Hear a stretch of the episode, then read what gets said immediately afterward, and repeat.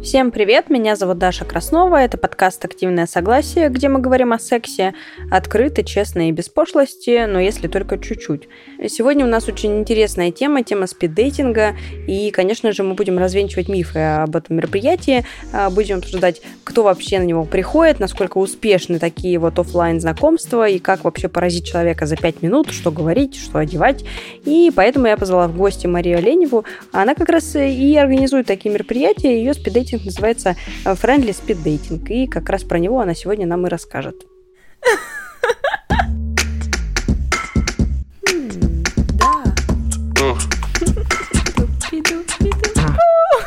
Что? Это секс. Страсть.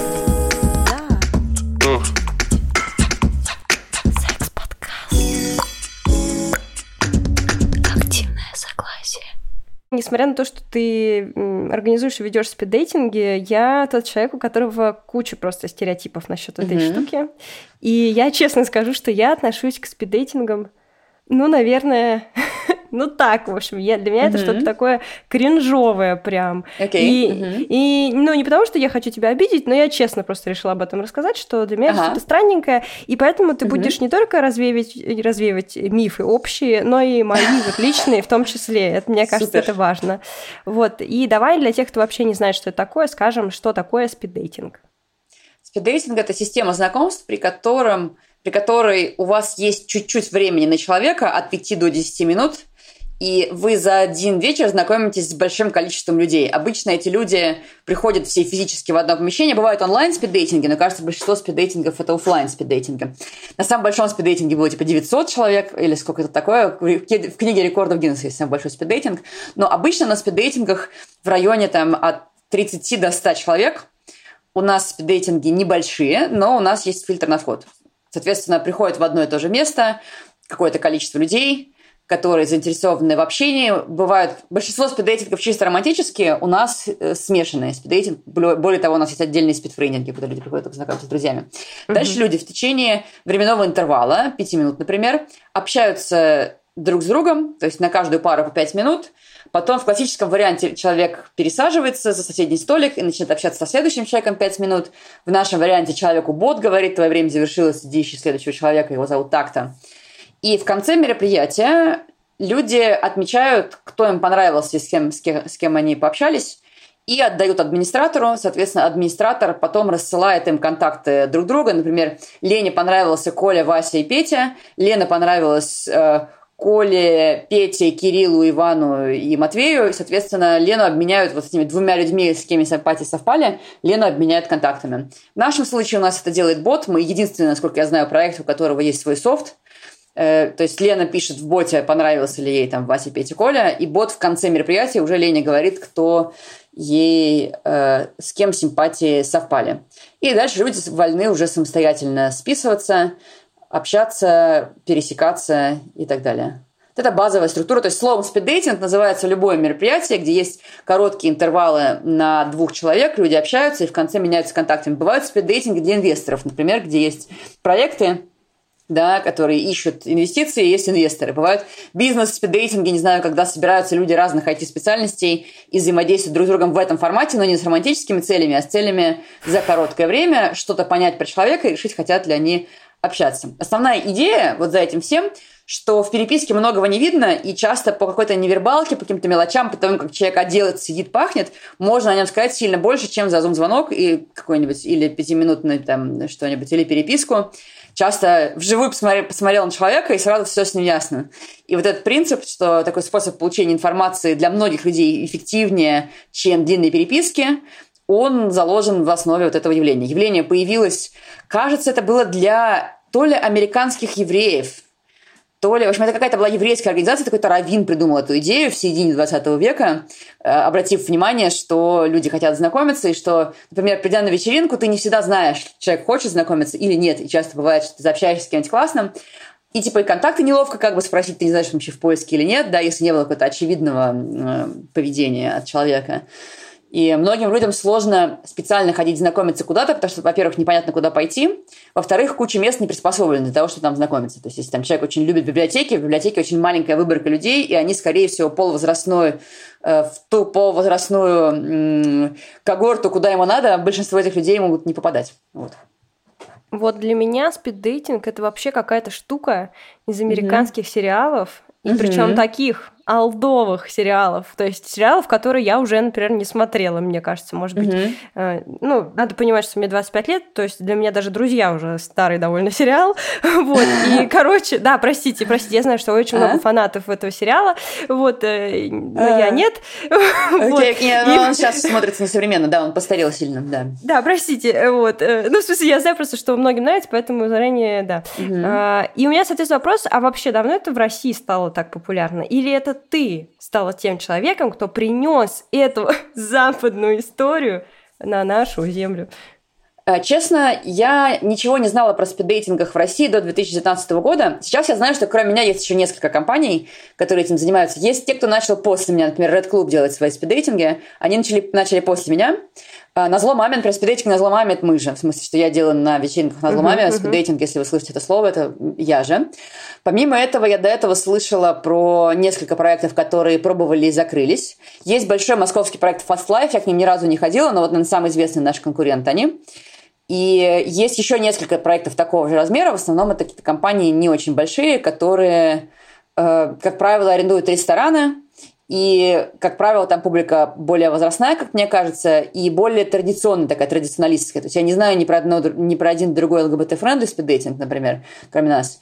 И ну, все спиддейтинги, которые я знаю, были классическим образом организованы. То есть столы, мужчины пересаживаются, женщины сидят в платьях и без фильтров на вход практически. Я сама узнала про такую тему. В смысле, я тоже узнала это из старых американских сериалов, которые я не смотрю. А, но мы обе знаем.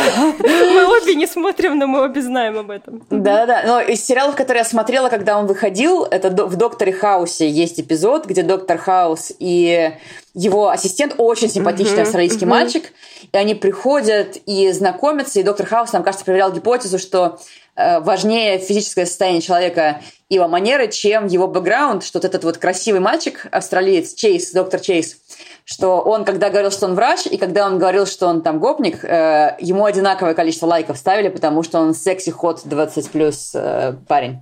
Угу. А Хаус, соответственно, как-то меньше получал мычи, потому что он просто по возрасту старый, ну и инвалид, как бы. Хотя, не знаю, мне кажется, среди наших слушателей немало людей, которые бы выбрали Хауза. Я Чейз, этот человек, кажется. Я вообще люблю стариков, на самом деле. Ну, в смысле, мне нравятся люди старшего возраста, сто процентов.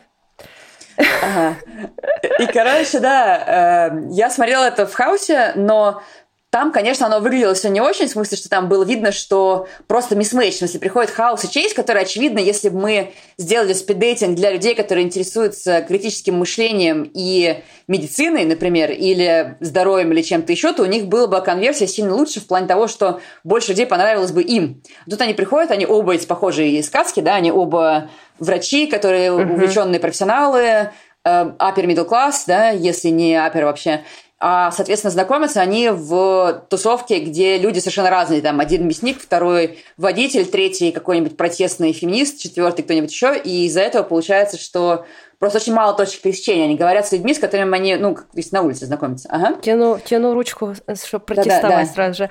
А вот тебе кажется, что это нормально делать такой, ну, вот такую вот сегрегацию людей? Ага. Это сейчас популярное слово. Вот нормально ли выделять? Угу. Ну и что? Врач, мясник, и что?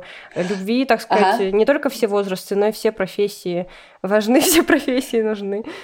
Ага, ну, э, честно, я думаю, что э, выделять в плане дискриминировать и не пускать – это не очень хорошая идея, потому что человек, который определяет критерии, вероятно, не очень хорошо может ими мерить. Например, э, сделать, не знаю, там, спиддейтинг для успешных людей, и тогда вопрос, как организатор меряет успешность человека и почему вообще... Эм, при этом, например, я считаю нормально сделать ЛГБТ-спиддейтинг, потому что у ЛГБТ-людей есть запросы, которые на обычных спиддейтингах не удовлетворяются. И э, многим ЛГБТ-людям тоже, допустим, если они еще не совершали камин Или, например, есть куча людей, которые эм, совершили камин где-то в, в отдельном месте, в смысле, они открыты, например, с другими людьми из ЛГБТ-групп, а, допустим, с коллегами или с людьми, про кого они не знают, что они тоже ЛГБТ, они свою ориентацию не обсуждают. У меня mm-hmm. есть друзья супер закрытые, тоже, особенно так парней геев касается, кажется. И я делаю выделенные спиддейтинги в том числе, потому что мне кажется, что плюсов этого больше, чем минусов. То есть, безусловно, наверное, э, предлагая гетеро людям на него не приходить, я, наверное, как-то ограничиваю права гетеро людей, но у меня есть ожидание, что поскольку у меня есть большая линейка мероприятий, и типа гетеро-человек мало что там найдет. У меня есть некоторый пласт э, гетеро-парней, у которых э, чаще отношения с би-женщинами, чем с гетеро-женщинами. Типа, и они mm-hmm. такие, можно я приду? Я же обычно встречаюсь с бисексуалками. В смысле, что у меня в целом такая как-то... Ну, как, знаешь, бывает, там, не знаю, кто-то любит высоких людей, там, кто-то чего-то да, еще, да. не дискриминация, а просто вот ну, так как-то сложилось. Или кинг такой, не знаю. И я им отказываю, я говорю, типа, нет, но у нас ЛГБТ-людям будет небезопасно, потому что им хочется э, создать вот это некое сообщество, где людям приятно и комфортно. Это доп. ценность от продукта, то есть я не только людей знакомлю с людьми, но и делаю так, чтобы в процессе им было не хреново. Окей, okay, но с ЛГБТ на самом деле немножко ага. понятно, ну то есть здесь mm-hmm. все довольно кристально ясно, как для меня, mm-hmm. я думаю, так и для слушателей. А, мы это еще обсудим чуть попозже, угу. но ты сказала, что у тебя все равно есть фильтр на вход. Что это за фильтр? Да. Ну, то есть я так полагаю, что угу. даже если мы рассматриваем такой классический спиддейтинг для людей э, традиционной сексуальной ориентации, там тоже есть какой-то таких... фильтр. Что? Да, что? что? У нас нет, нет э, гетеро-спиддейтингов, у нас есть гетеро-френдли спиддейтинги, в смысле, что на наших основных спиддейтингах э, можно приходить с любой ориентации. То есть бывает ага. такое, что ЛГБТ-человек говорит, что, ну, допустим, бисексуальные люди, многие ходят на спиддейтинги для... Ну, как у нас нет спиддейтинга для гетера, у нас есть ЛГБТ-спиддейтинг, БДСМ-спиддейтинг, общий спиддейтинг, спиддейтинг до 30, но спиддейтинг до 30, там история, что там парни до 30 и все, кто их хотят, спиддейтинг 30 плюс, парни 30 плюс и все, кто их хотят. Э, есть спиддейтинг для людей, которые ходят в терапию или интересуются темой психологии, сейчас будем сапио, тоже типа сапио сексуальный хотим сделать. Э, и там фильтры достаточно мягкие, мы смотрим, чтобы человек указал информацию о себе, то есть если человек совсем no name и может оказаться кем угодно, каким-нибудь Харук Виновцем, который обольет нас бензином, мы ему просим дополнительно прислать в соцсети или просим записать кружочек видео, да, обращение к нам в случае, если мало человек указал информацию о себе, чтобы не получилось, угу. что, ну, что это какой-то нехороший человек придет. В смысле, что он агрессивный с намерением что-то нехорошее сделать придет, например, да? Потом у нас есть э, фильтр... Ну, отношение к ЛГБТ, на самом деле, даже у гетера людей, даже у цисгетера мужчин 40+, сильно коррелирует с многими другими убеждениями. В смысле, как правило, если человек гомофоб, он нередко еще и мизогин, например, или он нередко еще и ну, обладает какими-то такими свойствами, которые в сообществе, где эти свойства не распространены среди участников, будут восприниматься как несущие угрозу. Mm-hmm. Если человек э, пишет знаю, отрицательно в графе ЛГБТ, мы обычно его или берем, или спрашиваем, можешь развернуть, потому что есть отдельные люди, которые говорят, я отрицательно отношусь к тому, чтобы у меня был секс с людьми своего пола, но я не против, что у кого-то еще он есть. Таких людей мы берем. Вот. Если человек говорит, что вот это надо всех убить, то мы в целом против того, ну, нам не хочется делать небезопасно нашим участникам, поэтому этих людей мы не берем. Плюс если человек как-то супер агрессивен, ну, видно, что он будет вот ломать вайп из-за того, что он невероятно агрессивно себя ведет, жестко, но в целом у нас довольно низкий процент отказов. Мы... Чаще бывает история, например, человек не на тот дейтинг регается. Он, например, э, не понял, куда он регается, или он регается на ННО, а думает, что на дейтинг. Вот для этого тоже нужно часто фильтр перенаправить просто человека и сказать, слушай, я вижу по описанию, что ты регаешься на BDSM-дейтинг, но регаешься ты на занятия ненасильственное общение и глубокая эмпатия. Вероятно, ты точно... Может быть, ты хочешь, конечно, глубокой эмпатии, Нет, но... но это же важно тоже. Ребята, не бывает BDSM без глубокой эмпатии. Да, да, ну, в смысле, что, может, он там думал, что там глотка глубокая, ну, в смысле, что я не спрашиваю, я же ему не отказываю. Я понимаю, я понимаю, это смешно. Чаще бывает, чем отказ, просто доп. вопросы.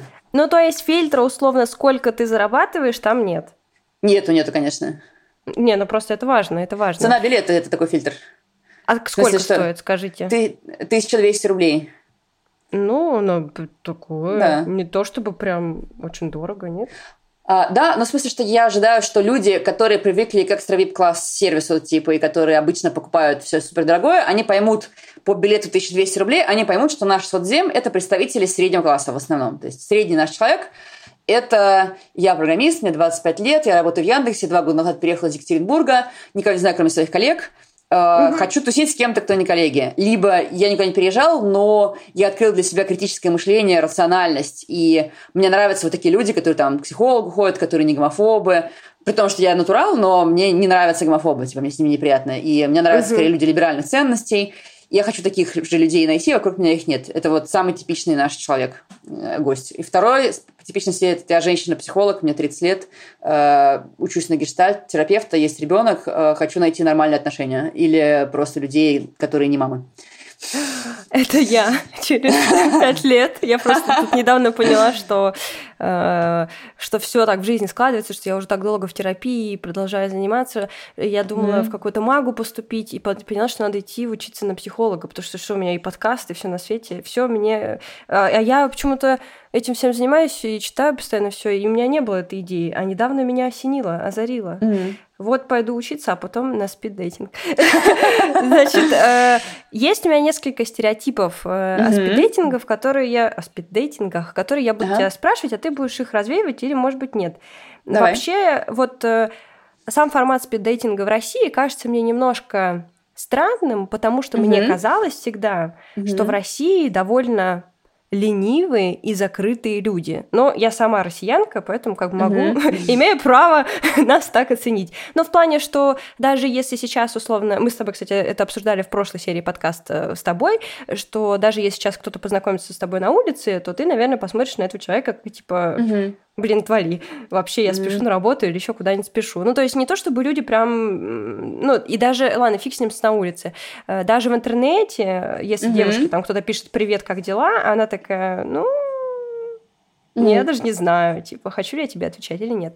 То есть, э, настолько ли люди готовы вот идти и открываться?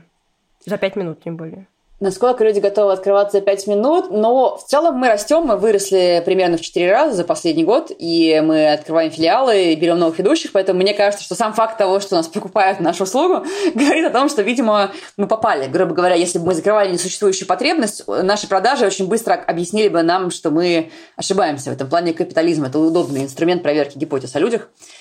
И в целом, когда ты говоришь про девушку, которая не хочет отвечать на «Привет, как дела?», и на, про человека, который знакомится на улице, кажется, там основная проблема не в лени как таковой, а в том, что не очень понятно, что ты можешь получить, потому что понятийные расстояния со средним человеком довольно далекие. Именно поэтому, когда люди приходят на определенную тусовку, ну, у нас на спиддейтинге, например, у нас нет жестких фильтров, но при этом у нас нет таргета. Мы рекламируемся только через блогеров или через Telegram и Instagram каналы, которые с похожими ценностями. То есть у нас фильтр заключается в том, что к нам очень сложно попасть, если ты вообще не в теме. Ну, в смысле, совсем люди с улицы у нас бывают, но это крайне редкая история, и многие люди перестают быть людьми с улицы после... В смысле, что у нас, мне кажется, бывает история, что пришел человек, который там, заполняя анкету, первый раз загуглил, что такое цисгендерный человек. Многие от нас узнали это слово. В России довольно большой процент людей, которые недавно узнали слово цисгендерный, узнали его из моего бота. А, так что да, мне кажется, что основная проблема девушки, которая пишет «Привет, как дела?», что у нее недостаточно оснований, чтобы ожидать, что этот контакт будет интересным, именно поэтому предлагается писать какие-то подводки более интересные, чем «Привет, как дела?». Типа, когда человек пишет что-то личное, то у нее возникает некоторая надежда на то, что эта коммуникация будет прикольной. А в случае улицы, наверное, да, если вы стоите на выходе оба из Бауманского университета после, не знаю, экзамена по самому тяжелому предмету, тоже какой-то шанс повышенный, что этот человек будет интересным. Если человек дойдет на улице и познакомится, и при этом на нем, например, какой-нибудь символ, там, на нем, не знаю, бейджик полиамории, например, и ты полиаморный человек, то ты будешь рад, угу. не расстроен. И на спиддейтингах тоже есть история про то, О, что кстати, можно я скажу? Люди можно я скажу? Давай, давай. Да, я да. недавно, э, я, в общем, хочу сделать одну серию, и для этого я изучала Тиндер и изучала мужчин. И угу. листала всяких мужиков. Э, Причем, кстати, хочу сказать, что довольно много там нормальных мужиков угу. я нашла, все жалуются обычно. И у одного парня случайно было написано там, типа, не знаю, там, спорт, э, путешествия на зло маме. И я подумала, о, прикольно. Mm-hmm, ну, то есть я выглядела, mm-hmm. ну, просто как обычный чел. И я еще, когда ходила на, на зло маме, я тоже помню свое вот это впечатление, что Э, в очереди все такие обычные чуваки, а потом хренак, и они вообще ни хера не обычные чуваки, а все красивые, там, в костюмах прекрасных и все такое. Ну, то есть э, я увидела какое-то, ну, какое-то название mm-hmm. чего-то, что известно мне, и сразу же подумала, ну, если бы я искала партнера, я бы тебя, типа, лайкнула, потому что mm-hmm. ты со мной из одной, условно, тусы какой-то. Угу. Uh, да, правильно. Ну, в смысле, я согласна, да. Uh, и ну, на спиддейтинге то, что мы делаем какие-то тематические спиддейтинги, немножечко закрывает это, этот вопрос. В смысле, что у нас бывает, есть там сейчас чувственный спиддейтинг для людей, которые ходят на, на зломами, на чувственные mm-hmm. вечеринки, на какие-то разные мероприятия. У нас сейчас вот раз в месяц те люди, которые ассоциируют себя с культурой секс-позитивной, чувственные, тактильные и так далее, могут туда приходить, и у них будет повышенный шанс встретить своих. Потом, ну, возрастная история, на самом деле, это тоже такая любопытный факт, что больше всего свободных людей – это молодые мужчины, типа мужчины слегка за 20 и женщины слегка за 30. Это две, у нас такой двугорбый верблюдик в плане возрастов э, распределения. А почему ты как-то для себя определяешь этот э, да, ответ? у меня есть ожидание, да, что э, среди, то есть если мужчина, ну, грубо говоря, большинство людей или значительная часть, но я почти уверена, что это большинство, предпочитают, если они женщины, то партнера своего возраста или старше, а если они мужчины, то партнера своего возраста и младше. И из-за этого получается, что если ты 20-летняя девушка, грубо говоря, тебе подходят парни, которым от 21 до 30, условно, да. Если ты 35-летняя девушка, то ты, наверное, вероятно, сильно старого человека не хочешь, да, у тебя получается вот эта выборка уже, что ли, то есть 10 uh-huh. лет вверх.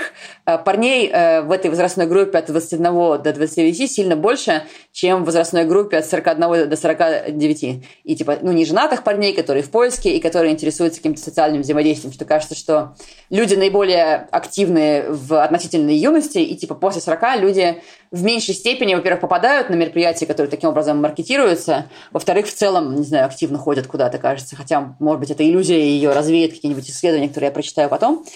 И получается, что, да, э, парням постарше, э, ну, которые при этом не слишком взрослые, то есть парням, которым 30-35, кажется, легче всех. А, соответственно, девушки тоже сильно молодые девушки, многие из них не ходят на спидейтинге, кажется, потому что финансово, может быть, не так просто. Ну, в смысле, в целом молодым людям не так финансово просто. Кажется, что женщинам многим сложнее, чем не женщинам. Э, и супер молодым девушкам, кажется, настолько просто часто бывает оказаться в каких-нибудь отношениях. Они еще сами тоже не сильно переборчивые, нередко. Они все, понятно, очень uh-huh. разные бывают. Но что, типа, у них не возникает потребности, потому что вокруг них и так много парней. И, соответственно, мужчины после 50 просто умирают часто. В смысле, в России э, там возраст смерти для мужчины средний довольно маленький. И поэтому женщинам за 30 надо забить на этих стариков и начать мутить с молодыми парнями. И как нам недавно ага. показал опыт Аллы Пугачева с Галкиным, это супер тема. Ну да, у нас есть пары, которые так формируются. В смысле, что мне недавно написала эта девчонка, которая на моем спиддейтинге познакомилась. Она как раз вот эта типичная психолог 30 плюс с э, ребенком, который учится на гештальте, а он типичный вот 25 лет программист откуда-то там, не знаю, из Тинькова, допустим, я не знаю откуда. И что у них э, возникли отношения, что им прикольно преодолевать эджизм, они никогда не думали оба, что окажутся в отношениях с таким э, дисбалансом возрастов. Я сама... Мне вообще сложно, у меня возраст не самый важный параметр человека, то есть у меня разница бывала вверх плюс 16, самая большая, а вниз минус 14. Ого. Я не то, что по возрасту людей выбираю обычно в отношениях. Надеюсь, ему было 16 лет. А, было 19 было, О, боже! Да. Ну, у меня, э, у меня, как и у многих женщин, есть вот этот вот э, стереотип про то, что ага. вниз не уходим. Но я говорю, мне нравятся вообще стариканы. Mm-hmm. Мне нравятся люди при смерти. Ну, это прикольно тоже, что в дейтингах мы, я вижу, что типа многим людям важны именно вот эти вот ограничения в стиле мой возраст или старше, мой возраст или моложе, но в целом есть люди, которые выбиваются из этой выборки. Еще к нам ходят полиаморы в поисках э, дополнительных отношений, например, угу. семьи бывают приходят, которым прикольно взаимодействовать в таком круге. Ходят люди, с темой хочу смотреть все форматы, бываю на всех мероприятиях, там на Кадле, на Лемуре, не знаю, на консенте, везде хожу, просто люблю вообще, люблю эту тусовку, не то, чтобы я ищу отношения, хочу затусить просто ходят люди с запросом «я социофоб, и я хочу с ним бороться, но при этом пойти в бар для меня настолько тяжелая задача. В смысле, там громко, неприятно, там непонятные люди какие-то, а к вам я просто хожу, разговариваю с людьми, вижу, что вот есть нормальные люди, там не все люди относятся к той категории, которая, скажем, работает у меня, где я работаю. Есть некоторый процент трансбинарных людей, полиаморов или людей, у которых есть какая-то необычность в них, и типа они ожидают, что в обычном, ну, в смысле, в обычном обществе они чаще сталкиваются с агрессией, чем, uh-huh. чем средний человек, и, а у нас они не сталкиваются особенно с агрессией, ну, кроме как в отдельных случаях, которые скорее личностными особенностями характеризуются. Вот, так что такой соцдем. Так, дальше, следующий стереотип. Вот э, если мы говорим uh-huh. про какой-нибудь э, свинг-пати, например, такое олдскульную, то там чаще mm. э, будут мужики, которые хотят заниматься сексом с женщинами. угу. доступно, чтобы это было, да. Вот. А на спиддейтингах мне казалось всегда, если мы берем общий угу. спиддейтинг без всяких особенностей, что там одни женщины, вот как раз, как угу. раз то, что ты сказал, что там одни женщины, и они все пришли, все столы заняли и смотрят друг на друга и думают, еб твою мать, что, что же нам теперь делать? Так ли это? Ну, то есть вопрос, много ли там ага. вообще мужчин, э, с кем можно женщине среднестатистической построить какие-то там, ну, коммуникацию угу. какую-то. У нас есть, как это сказать, ну, это не то чтобы фильтр, у нас анкеты принимает живой человек, администратор, Угу. И он, когда женщин записывается слишком много или мужчин записывается слишком много, просто перестает принимать анкеты этих гендеров. Он им пишет, слушай, у нас здесь перевес девчонок сейчас, давай ты подождешь. Или смотри, на этом дейтинге очень много девочек, хочешь есть еще вот завтра дейтинг есть общий, например, там на, ну, на 30 плюсе частый перевес женщин. Угу. А на БДСМе всегда перевес мужчин. Потому что есть такая история, что типа вот БДСМ-дейтинг и чувственный дейтинг, там парней больше всегда, да. Мы девушкам периодически дарим какие-то скидки тоже в последние дни, чтобы как-то выровнять, разровнять плацдарм. А, да, и дейтинги 30+, плюс и дейтинг, про псих... где люди в терапии, там обычно женщин больше. Но мы просто останавливаем прием заявок. То есть у нас не бывает серьезных дисбалансов, кроме ситуации, когда внезапно много отмен. Изредка у меня пару раз была история, когда было много отмен в последний момент, из-за этого был прям явный прикос. В Питере почему-то женщин много. Но мы сейчас Питер будем развивать. У нас там сейчас появились активные питерские ребята, которые будут сейчас делать чувственный дейтинг. Мы надеемся, что оттуда парни придут. То есть женщин overall слегка побольше, по-моему, 55% женщин, кажется. Угу. 55% женщин, 40 парней. И ну, не критично. Остальные – это те, кто не, ну, транс-мужчины, транс-женщины и небинарные люди, люди, выбравшие другое. Uh, да, то есть перевес не критичный, но мы его искусственно просто поддерживаем. Если бы мы не поддерживали, у нас было бы, был бы сильнее гораздо дисбаланс. Плюс мы ценами как-то это моделируем. То есть периодически я парням даю скидку на некоторые дейтинги. То есть если у нас остался последний последний день, если нет солдата, мы нередко можем выкинуть какое-то количество билетов для того, чтобы сбалансировать гендерный баланс. Круто, круто. Еще один стереотип, который у меня возникает, когда я думаю про спиддейтинг, это то, что туда приходят люди в крайней степени отчаяния. То есть люди, mm-hmm. у которых личная жизнь не складывается. И, ну, конечно же, мы можем сказать, что это происходит потому, что mm-hmm. так просто случилось, и они такие бедные несчастные. Но угу. другая часть меня говорит, что, возможно, для этого была причина какая-то, что они отношения угу. не построили, что-то, может быть, у них не так. И тут э, сразу же угу. я разветвляюсь еще на две штуки. С одной стороны, ты думаешь, ну, что такого, там, человек одинокий, он пошел на спиддейтинг. С другой стороны, угу. ты думаешь, но это еще и трудно туда пойти. Тебе же нужно признать, что я такой одинокий и несчастный, и у меня никого нет, что я даже не настолько не могу построить отношения там в Тиндере, в Инстаграме, еще где-то, что я в итоге иду на мероприятие. Вот такие. Вот я, мне кажется, если я додумалась mm-hmm. до таких вариантов, то, наверное, кто-то еще тоже, может быть, стесняется или боится, что там будут какие-то mm-hmm. фрики, или сам не идет, потому что не хочет сам фриком показаться. Вот, рассказывай. Ну, какой-то процент фриков есть везде. В смысле, я не буду говорить, что у нас все принцы и принцессы из... Э, ну, очень разные, на самом деле, люди. Mm-hmm. В смысле, в плане того, насколько я сама бы замутилась с своим средним клиентом, например. То есть, есть клиенты, с кем очень даже бы да. А, а есть с кем совсем нет. То есть, люди очень-очень разные. Какой-то процент людей есть, у кого есть ярко выраженные сложности, и прям сразу видно, то есть, да, есть люди, по которым, которые начинают говорить, и ты думаешь, окей, у человека довольно слабо выраженная Э, как он слабо определяет, что происходит снаружи, типа он говорит, он не очень понимает реакцию на свои слова, у него есть раз до некоторой степени, и, э, возможно, ему тяжело формулировать мысли, он говорит очень пространно, люди воспринимают его, вероятно, как сложного собеседника. Но на деле, когда люди допустим, ну, классическая шутка спидрейтинга, это что мы знакомим аутистов с СДВГшниками, да. То есть я бы сказала, что, да, есть некоторый процент людей, которым сложно в плане того, что они мало кому нравятся, но эти люди никогда не становятся нашими регулярами, что у этих людей обычно там один-два человека, у кого очень мало слотов или мало матчей, из раза в раз, это пришел несколько раз, каждый раз было мало. Но иногда бывают истории, что пришел человек, и такой, господи, кто его заявку принял? Какой тяжелый, душный, неприятный человек.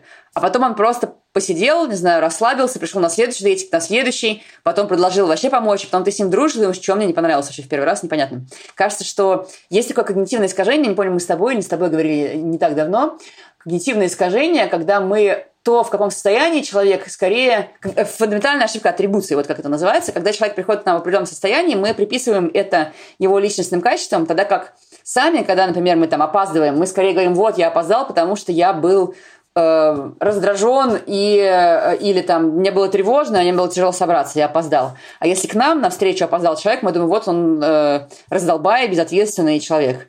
И то же самое кажется со странными пирожочками. Типа, часть людей, которые могут восприниматься как странные пирожочки, они таковыми воспринимаются, потому что они приходят очень настрессованные. Они боятся, они перешагивают через себя, чтобы прийти на дейт. Есть люди, по которым прям видно, что их там потряхивает, да? Но есть и те, то есть, в смысле, что часть э, проблемы в том, что не нужно как это полезно за состоянием человека видеть человека и типа давать ему benefit of the doubt, типа, но при этом, да, есть люди, которые сложные, вне зависимости от того, в каком они состоянии, с ним тяжело, но их мало довольно. И типа иногда, когда кажется, что вот человек сложный, это нередко потому, что он просто в ужасе от того, что происходит, а со временем он успокоится, и уже к концу того же мероприятия с ним вообще норм будет. Вот. Большинство людей кажется довольно, как это сказать, не кажутся странными, кажутся довольно э, обычными в хорошем смысле этого слова. В смысле, я с ней общаюсь, я понимаю, что это мог быть мой коллега, это мог быть мой родственник, это мог бы быть какой-нибудь человек, с которым мы, не знаю, проект, который делаем. Ну, похоже на тебя люди есть в целом, в смысле, что на меня. Ну, э, и такого, что их объединяет, мне кажется, что то, что объединяет моих клиентов, реально это некоторая смелость и некоторая открытость к тому, чтобы идти в уязвимый опыт. Ну, это как вот с назломами или с любыми другими вещами, на которые mm-hmm. сложно решиться. Типа тот факт, что туда сложно решиться, он отфильтровывает людей скорее в позитивную сторону. Да, То да. есть, да, есть там 1-2% абсолютно безумных людей, но их ну, 1-2%. Типа средний человек, который у нас дошел, он довольно обычный, просто способный решиться. Вот у нас похоже, клиентура похожа на назломами, на какие еще есть мероприятия вот такого рода. Консенты, кадл пати, вот очень mm-hmm. много пересекается, кто на обнимательные вечеринки ходит и к нам ходит тоже. То есть такого, что люди как-то именно спиддейтинг выделяется. Я, я нас представляю как вот некоторую линейку мероприятий, что моего проекта есть проекты с похожими ценностями. Обычно это какие-то квир- friendly, но не квир проекты. Обычно это что-то про э, дружественность, дружественность с телесностью, но степень телесности очень разная. Про открытость новому опыту. Э, большая часть людей, кто там ходит, это айтишники. 45% людей оказалось на сотрудники IT, на втором месте психологи, на третьем месте преподаватели, да, а на четвертом месте сотрудники сферы науки. Женихи! Богатые девки! Ну вот я сейчас подумала, я сейчас подумала, что ну, вот я довольно общительный человек и почти всегда знаю, о чем uh-huh. можно поболтать с рандомным персонажем. Мне кажется, нам как раз хватит времени ответить uh-huh. на такой вопрос. Но вот так вот э, сходу, я думаю, что пообщаться с 30 людьми, э, uh-huh. ну, может, мне будет нормально, наверное. Я, может, как это, повеселюсь. Угу. Но, допустим, там даже некоторым моим близким друзьям, наверное, это будет трудновато в плане угу. вообще в целом вынести вот такой вот интенсивный поток людей. Э, как вообще туда идти, если ты интроверт, например, какой-нибудь? У нас есть несколько инструментов, которые прямо вот направлены ровно на эту проблему. Во-первых, у нас не 30 слотов, а 12, то есть максимально можно пообщаться с 12 людьми. Угу. Мы пробовали играть в количество людей, пробовать разное количество людей, и заметили, что но больше 15 люди не выдерживают просто. То есть мы делали 20 вначале, это очень тяжело для большинства людей. И 12 – оптимальное сочетание длины мероприятия, того, сколько человек ты узнаешь, и того, насколько у тебя запомнится, потому что тоже у человека ограниченное количество типа слотов кратковременной памяти, кажется, 7. Это типа час идет? Э, это идет по времени 2,5 часа примерно. Mm-hmm. Первый кусок мероприятия обычно люди там приходят, наливают себе чаек, заходят в туалет, кто хочет, э, может быть, поболтаться в гамаке можно. У нас разные площадки, на какой-то есть гамак, какой-то это шоурум, можно там свечки посмотреть на чувственные спиддейтинги, там, БДСМные, то пойти посмотреть, потрогать эти плетки. Если это э, обычный, да, дейтинг, ну, там у нас чаечек мы делаем, да, чтобы люди там расслабились, они берут бейджик, приклеивают на себя, и дальше у нас общее знакомство – и тебе приходят люди с списком, все, которые тебе подошли по твоим настройкам. Например, я могу сказать, что я моногамная женщина и ищу, например, мужчин для отношений, но готова знакомиться для дружбы со всеми гендерами. Или я бисексуальный парень, знакомлюсь с парнями и девчонками для отношений, а, но, например, я а, знаю за собой, что мне сложно говорить с трансгендерными людьми, поэтому с ними я не знакомлюсь. Я там трансгендерный человек, знакомлюсь со всеми, кроме цисгетера мужчин, например. Uh-huh, Можно uh-huh. в настройках сразу ограничить уже себе кого ты хочешь. Потом все знакомятся, тебе выпадает список всех, кто тебе подошел по настройкам.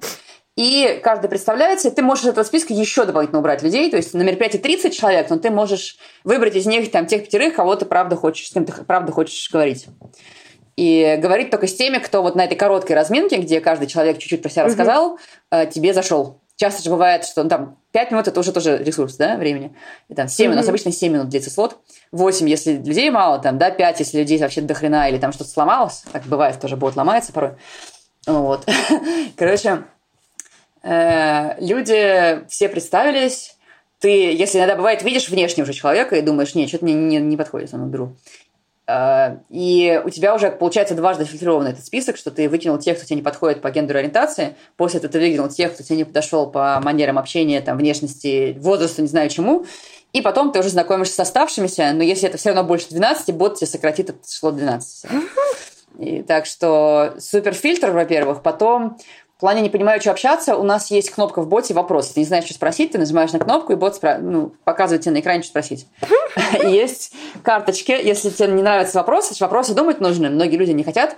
Э, есть вот такие карточки э, можно играть в карточки, ты достаешь карточку, у тебя попадается какая-то ассоциативная, ну, ассоциативная карта. Mm-hmm. Эта карточка, ты не смотришь, и такой, ну, и дальше, дальше каждый человек вытаскивает, ну, например, двое, да, один вытащил карточку, говорит, о, тут нарисована галька, я жил в Мексике. Другой человек, о, прикольный факт. Вытаскивает следующий, там, следующая карточка здесь какая-то тарелки, говорит, о, а я очень люблю покушать, прикольно. И дальше можно строить разговор, просто опираясь на свободные ассоциации карточек. Угу. Если и это не подходит, у нас еще есть карточки от Random Coffee с вопросами такими э, более общими, что ли, можно играть в них. А, вот. Так что еще у нас есть возможность, если ты устал, можно нажать на кнопку, и бот перестанет тебе присылать пары, и ты можешь сходить там, посидеть, у нас есть комната пустая, типа, можешь посидеть там, типа, в пустой комнате, можешь чеку себе налить, прийти в себя, и потом нажать «хочу вернуться», и тебе снова начнут присылать пары. Это когда ты с одним вот. человеком это в ассоциации углубился, потом в комнату сразу же. Ну, у нас мы просим не заниматься сексом на наших мероприятиях, но были случаи, когда люди от нас ехали куда-то, да. Несколько случаев я знаю прям наверняка. Это была ты? Я тоже, но я не себя имела в виду сейчас. Хорошо. А, вот мне понравился человек, допустим, какой-то, я думаю, угу. как же его зацепить, как же его покорить. У меня всего пять минут, значит, какие есть лайфхаки? Угу. Я думаю, что нужно смотреть на реакцию собеседника. Угу. Самый классный, мне кажется, способ кого-то как-то очаровать – это делать как-то и вести себя, исходя из результатов обратной связи. То есть ну, контакты с человеком даже за пять минут э, видим, какой человек, что он хочет. Ну, в смысле, что обращая внимание на реакцию собеседника, мы можем достичь лучшего, чем если мы будем читать заготовленную речь, э, вырываясь из контекста. И мне кажется, что хорошая история – это делиться эмоциями. То есть тебя страшно, честно сказать, знаешь, я ужасно сейчас волнуюсь. Или у меня сейчас в голове пустота, и мне очень тяжело придумать вопросы, из-за этого я боюсь, что я сейчас начну болтать, болтать без умолка, и тебя отомлю. Это типа сильно лучше, чем когда человек сидит с таким лицом, э, как этого, не сравшего ежика или кого там. Или просто не сравшего. Не кого. Это лучше просраться. Первый совет – просирайтесь, да. Потом, э, мне а, кстати, кажется, я что... вот могу рассказать, я сейчас вам скажу. Ага. Вот я иногда Давай. от стресса, наоборот, очень много начинаю говорить ага. и смеяться, и это похоже на такой фильм «Маска» с Джимом Керри, когда он в маске. Я могу не успеть сказать, что у меня это от стресса, и человек может подумать, что я вообще, типа, что-то со мной не так. А, ну это все можно сказать. То есть, типа, я догадываюсь, что я там, может, я могу выглядеть странно, потому что мне тяжело, и люди обычно говорят, да-да, я тоже сижу, боюсь, мне тоже сложно. Потом, э, мне кажется, что большая ошибка – это когда люди начинают рассказывать свою жизнь сначала до конца, типа такой, так, давай сначала я тебе расскажу, а потом ты мне расскажешь. Что угу. теряется этот момент контакта, и слушать долго тяжело, часто и скучно.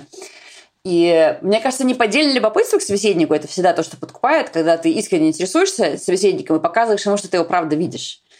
Э, и если не знаешь, с чего начать, можно начать или с ситуации, или с собеседника. То есть, возможно, у собеседника есть какая-нибудь прикольная деталь гардероба или интересно выглядящий волос или что-то еще, о чем можно поговорить. И если ничего не приходит в голову, можно говорить о ситуации, типа, как ты сюда попал, типа, как ты узнал про спиддейтинг, хочешь ли ты на еще другие мероприятия. Очень высокий процент людей, которые ходят на спиддейтинг, ходят еще куда-то, где, возможно, вам тоже понравится. Это, кажется, вообще частая история такая, как про Каздев, да, или про что-то, что в среднем, если человек с тобой совпадает по соцдему, у него есть кусок знания, который у тебя нет, вероятно, и который ты хочешь. Угу. И дальше я думаю, что можно выбирать то, про что самому комфортно говорить, и разговаривать о том, что правда откликается тебе. В смысле, вести тему куда-то, где тебе самому интересно, хорошо и расслабленно, и не пытаться особенно впечатлить, то есть воспринимать это как просто, что я хочу составить некоторое представление о другом человеке, чуть-чуть рассказать про себя и понять, хочу ли я взаимодействовать дальше. Вот. Частые проблемы это люди душнят, в смысле они заходят в этот режим лектора, который читает лекцию и подробно объясняет про свою жизнь, вставляя объяснение слов каких-нибудь, например, туда. Вот это прям сложно слушать, потому что утомительно.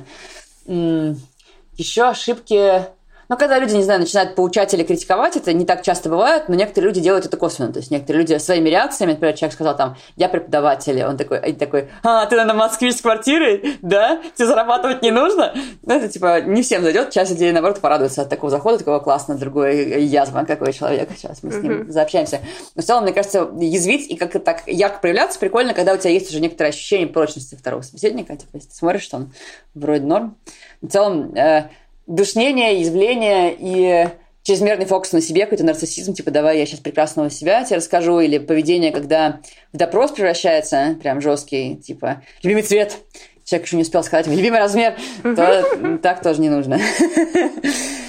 Я, кстати, люблю допросы устраивать людям. Я прям ага. часто с новыми знакомыми включаю режим журналист, и прям ага. мне из этой позиции легче задавать вопросы и mm-hmm. слушать, потому что когда я не в этой позиции, я могу, как Антон Долин, пять часов про, mm-hmm. про себя и про свою жизнь.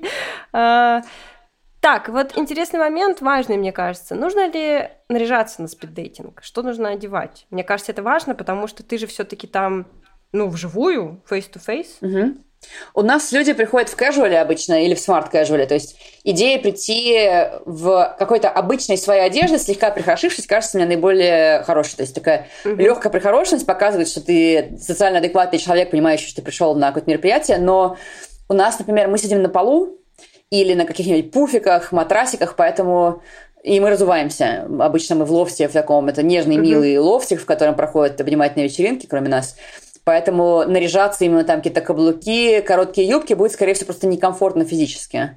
Uh-huh. Мы, мы обычно советуем комфортную, удобную casual или smart casual одежду. Да, наверное, там совсем спортивный костюм может тоже кого-то оттолкнуть или какой-то супер хардкорный. Но нарядные люди у нас как? У нас такая же история, наверное, как ну да, у многих подобных проектов, что там люди могут прийти с глиттером на лице, например. Это более, более вероятно увидеть глиттер на лице, чем классический макияж. Mm-hmm. Более вероятно увидеть волосы ярких цветов, чем просто крашеные волосы. Более вероятно увидеть маникюр на мужских руках, чем на женских у нас. Ну и много людей с татуировками, с какими-то яркими элементами. Есть люди, которые феечные элементы надевают на себя. Это все норм, прикольно. То есть в целом такой посыл Типа, я понял, что я пришел на мероприятие, я чуть-чуть принаряжен, но при этом я не расфуфыренный, и вообще я не из тех людей, кто там сильно фуфырится. Либо, если я расфуфыренный, я расфуфыренный прикольным способом, да, там тоже глиттер, звезда на лбу, не знаю, там, стоящие волосы сильно лучше, чем там, когда там супер накрашенные красные такие губы, там, и какой-то такой очень традиционный, в смысле, красные губы и традиционный лук, типа, а, ну, в меньшей mm-hmm. степени человек, человек будет казаться более возрастным на фоне среднего человека, даже если он по количеству лет молод. молод. Вот, более неформальный такой у нас какой-то Маша сейчас вайб. зашеймила красные губы, но я бы пришла, наверное, может быть, и с красными губами. Не-не, э, я имею в виду, что, типа, это не то, что это плохо, а то, что человек такой будет выделяться. Типа, можно, если хочется. Да понятно, понятно. Но на самом деле, кстати, когда я крашу красные губы, это и есть моя цель, я думаю, выделяться. Так что ничего в этом такого ну нету. Да. Зато, зато сразу же понятно, что я, например, когда крашу красные губы, я понимаю, что они точно определяют часть моей личности, что вот я как ага. выгляжу как стерва, но я и есть. Часть меня точно и есть ага. такая. Типа не ждите да. от меня, что я буду хорошей женщиной. Я буду женщиной с красными губами. А, интересно, чем завершается обычно спиддейтинг? Обычно мы собираемся в круг под конец. Я прошу людей проверить лайки, потому что люди забывают их ставить. Типа люди проверяют, кому они там хотели что поставить. После этого я говорю кратко, что еще что у нас есть, ну, такое прода- до продажи остального всего, uh-huh. что у нас есть. Типа, что, ребята, следующий такой спидрейтинг будет через две недели, хотите проходить, еще у нас занятия по ННО, там папам, подписывайтесь. После этого я им присылаем мэчи и присылаем ссылку на наши каналы, чтобы они не потерялись. И люди, я приглашаю людей, если у них есть мэч, ну, у нас там есть разные типы иконок тоже, то есть можно написать, я только в соцсети человека хочу, или я хочу с ним пообщаться, хочу обняться, хочу заняться сексом, и хочу... Есть романтическая симпатия, у нас такие варианты лайков, можно выбрать все из списка, что хочешь. Угу. И если у людей есть совпадение обняться, я им предлагаю сразу обняться. Если у них совпадение есть на кофе, я предлагаю им сразу вот найти кого-то из списка, у кого с кем совпал на кофе, если не стесняешься, и пойти прямо сейчас, типа, поесть. Обычно после дейтинга люди голодные, но у нас есть перекус, но у нас так какие-то холодные закуски мелкие, там сыр, колбаса, не знаю, там фруктики какие-то. Mm-hmm такое, чтобы люди совсем не умерли с голоду, но такого прям еда-еды у нас нет на мероприятиях, и мы обычно не в кафе. Поэтому, или если мы в кафе, мы предлагаем, типа, сесть заказать там, да, что, типа, давайте. Или иногда бывает, что прям тусовочкой уходит с дейтинга, прям такая толпа людей идет вместе, болтает как-то там. Угу. Uh, да, то есть обычно он заканчивается тем, что люди продолжают гулять уже просто не в А если формате. двое выбрали, хотят заняться сексом, то что ты предлагаешь ну, им проследовать? Ну, у нас на площадке... На площадке аренда кончается к этому времени, уже есть следующее ага. мероприятие, скорее всего, поэтому не могу позволить. На БДСМ нам можно в private room пойти. О! На BDSM нам можно пойти темачить, если ты совпал с кем-то. Можно еще там BDSM клуб дает девайсы, можно, если ты, например, новичок, ты никогда плетки вообще не видел, ты можешь туда прийти с кем-то познакомиться и еще и попробовать немножечко. Угу. Понятно, что там, если ты никогда не разбирался с этим, наверное, лучше подготовиться и лучше прям жесткие какие-то практики без подготовки не делать, но в целом такое какое-то первое соприкосновение с темой, если кому-то интересно, можно сделать. Но BDSM дейтинг у нас один в месяц, а у нас основные, основные дейтинги не BDSM, а скорее наоборот. Интересно. Так, есть ли какой-то процент, и нет, есть ли какая-то статистика, сколько людей построили отношения после знакомства у тебя на спиддейтинге? Мы спрашиваем людей через три месяца, Поэтому, ну, соответственно, долгие отношения сложно сказать, потому что мы спрашиваем через три месяца. Три месяца – это не то, чтобы сильно долго. И когда я последний раз проверяла, сейчас мы, у нас будет сейчас целый набор статистики, у нас появился статист, короче, который нравится статистика, тогда получалось, у нас получались слишком большие цифры. Мне кажется, что просто люди, которым не понравилось или которых ничего не получилось, они просто не проходят опрос. Но там получалось в среднем какие-то отношения у одного из десяти, что мне кажется слишком оптимистично, я думаю, что меньше. Угу. Две трети нашли друзей или каких-то людей, с кем они регулярно взаимодействуют. Э, три четверти, э, по-моему, законвертилось во встречу, и э, вообще ничего, вообще никакого контакта, никакой пользы довольно мало людей указывает. Я не помню, как там сформулирован вопрос, но, короче, большинство людей были встречи после дейтинга. То есть большинство людей с этими людьми виделись еще раз или не раз.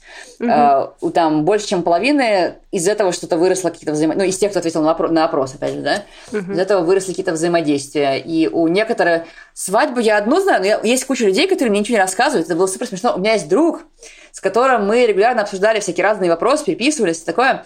Так он встречался с человеком, с кем познакомился на дейтинге, и я об этом узнала совершенно случайно. То есть он со мной общается, а мне, что на моем дейтинге он с кем-то познакомился, он не говорит. Вот. И я знаю еще несколько таких историй. Есть у меня один мой друг, его лучший друг, они познакомились на дейтинге, они два парня, лучшие друзья, гетеро-парни.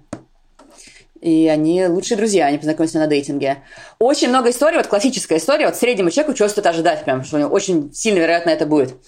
Это я пришел на дейтинг, мне было прикольно, был любопытный опыт, э, я встретился с несколькими людьми там после дейтинга, и кто-то из людей меня взял в условную команду квиза, и в квизе я уже нашел свою какую-то партнершу. Или я на дейтинге узнал про консент-пати, пришел на консент-пати, и там у меня было классное романтическое взаимодействие. Или там, с людьми с дейтинга мы теперь ходим в киноклуб, мне теперь нравится, у нас еще дейтинг, после дейтинга есть еще развернутая система чатов, и там люди продолжают тусить друг с другом. То есть в целом для кого-то дейтинг это такая дверь в социализацию, и он дальше уже может там в чате знакомиться, куда-то ходить, звать людей. Там mm-hmm. вот квир-чат как раз у нас есть чат Queerspace, и в нем постоянно я вижу какую-то активность, то, то какие-то выставки, то что-то кино. Э, короче, люди тусят.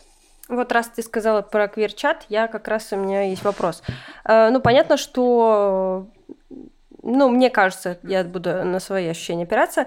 Э, понятно, что общий спиддейтинг мы его хорошо разобрали, но, конечно же, интересно про ЛГБТ спиддейтинг и про БДСМ спиддейтинг отдельно ага. говорить. Вот, и про ЛГБТ спиддейтинг мне было интересно узнать. Э, ну, понятно, что, во-первых, ЛГБТ это очень большой круг людей с разными идентичностями совершенно.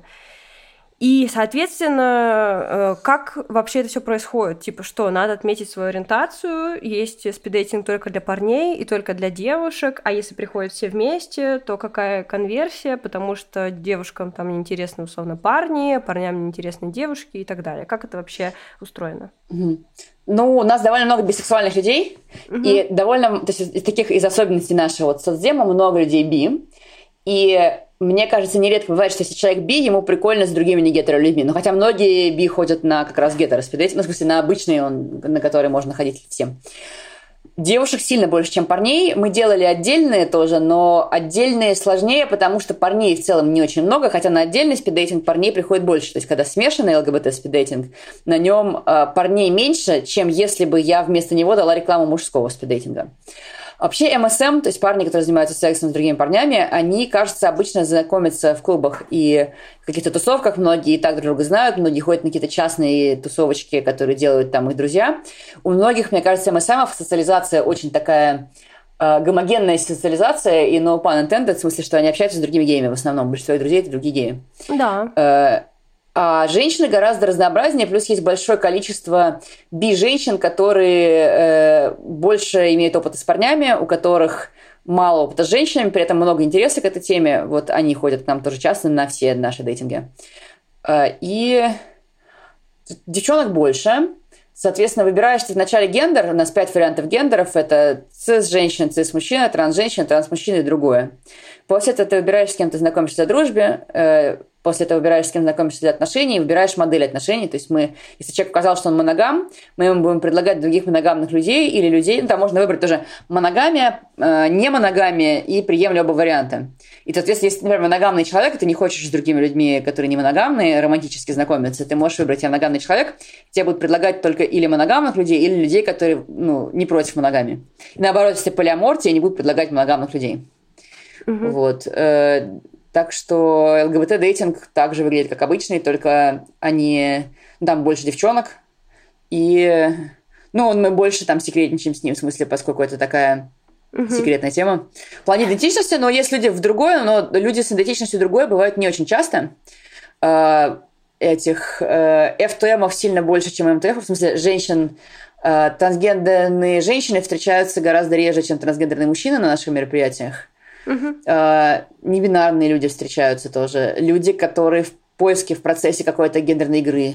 Люди, которые... Есть люди... Забавно была ситуация, э, была ситуация, когда человек не отзывался на свое второе имя, потому что у него почти два гендера, и он как будто бы, когда чувствует себя в одном, не очень воспринимает свою вторую часть или что-то такое. В общем, да, всяко разное бывает.